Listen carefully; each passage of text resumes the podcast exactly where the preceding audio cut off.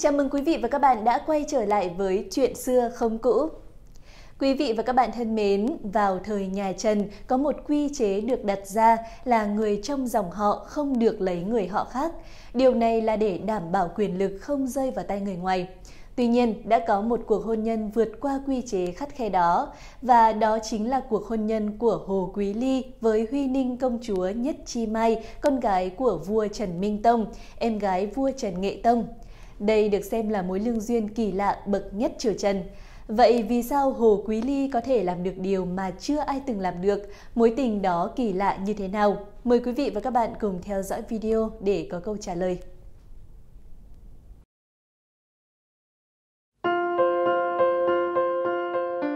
Thưa quý vị và các bạn, đầu tiên hãy cùng nhắc qua một chút về thân phận của Hồ Quý Ly, bởi đây cũng là một trong những lý do khiến cho ông có thể lấy được công chúa và trở thành phỏ mã.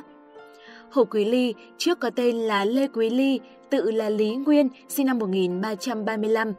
Theo gia phả họ Hồ, Quý Ly vốn dòng dõi xa của Hồ Hưng Giật là người chiết giang Trung Quốc sang làm thái thú Diễn Châu Nghệ An thời hậu Hán. Ông có hai người cô được vua Trần Minh Tông lấy làm cung phi và đều trở thành mẹ của hai vua Trần. Vì vậy, khi Trần Nghệ Tông lên ngôi, vua đã rất tín nhiệm Hồ Quý Ly. Giai thoại kể rằng, lúc Hồ Quý Ly còn trai trẻ, thường theo đường biển đi buôn. Một hôm thuyền chở hàng của ông ghé vào bờ, thấy trên bãi biển có ai vạch lên cát câu thơ Quảng Hàn cung lý nhất chi mai, tức là trong cung Quảng Hàn có một cành mai. Quý Ly liền nhầm và thuộc lòng câu thơ ấy. Sau này, tới khi được làm quan, một hôm ông hộ giá vua Trần Nghệ Tông đi chơi, nửa chừng ghé vào tránh nắng ở điện Thanh Thử, nơi trước điện có hàng ngàn cây quế. Nhà vua nhân hứng liền ra một vế đối. Thành thử điện tiền, thiên thụ quế. Các quan đi theo lúng túng chưa biết đối lại vua ra sao, thì Hồ Quý Ly đã nhanh chóng nhớ lại câu thơ năm xưa và buông lời đáp. Quảng Hàn, cung lý, nhất chi mai – Cả hai câu ghép lại thành đôi với đối rất chỉnh và tạm dịch là Chiếc điện thanh thử ngàn gốc quế, trong cung Quảng Hàn một cảnh mai. Nghe xong, các quan đều bái phục tài văn chương của Hồ Quý Ly. Vua Trần vừa phục vừa thấy lạ lùng bởi nhà vua có một người em gái là công chúa Nhất Chi Mai. Nàng ở trong cung cấm kín, không ra ngoài nên kể cả những quan gần gũi cũng rất ít người biết.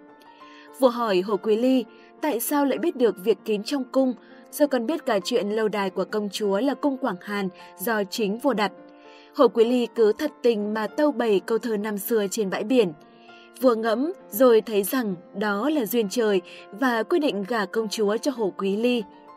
Vậy là nhờ câu thơ trên bãi biển năm xưa đáp lại về đối của vua Trần, Hồ Quý Ly đã bất ngờ có được người tình trăm năm dòng dõi hoàng tộc là công chúa Nhất Chi Mai.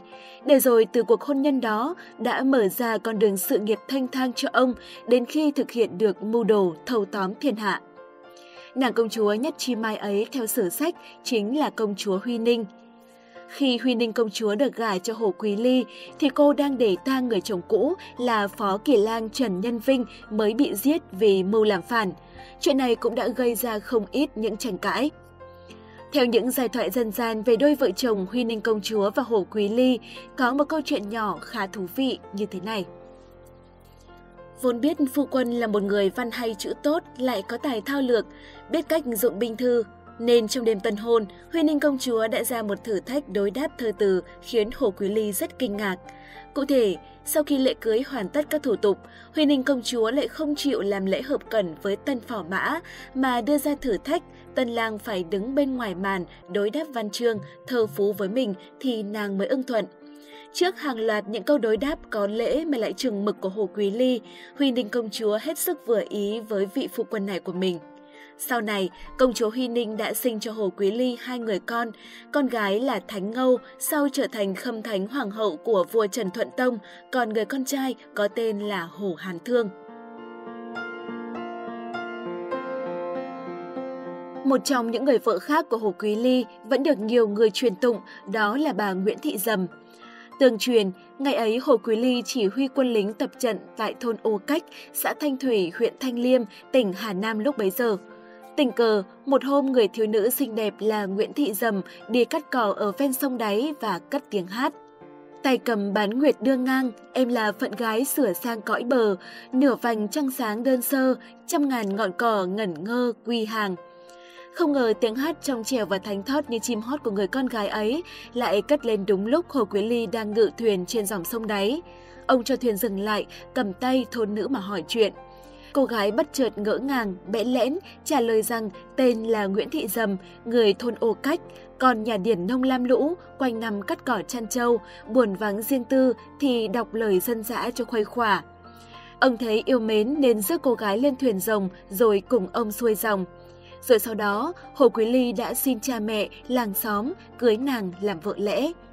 Kết hôn với người vợ này, Hồ Quý Ly sinh được hai người con gái. Sau này bà Nguyễn Thị Dầm được phong hai sắc phong là Bảo Long Thánh Mẫu và Hoàng hậu Đệ Tam Trinh Tiết.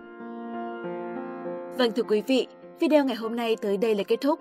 Hy vọng chúng tôi đã chia sẻ cho quý vị một câu chuyện thú vị và cũng có phần bổ ích. Cảm ơn quý vị và các bạn đã theo dõi video ngày hôm nay. Đừng quên like, share video và dành tặng kênh một lượt đăng ký các bạn nhé. Xin chào và hẹn gặp lại!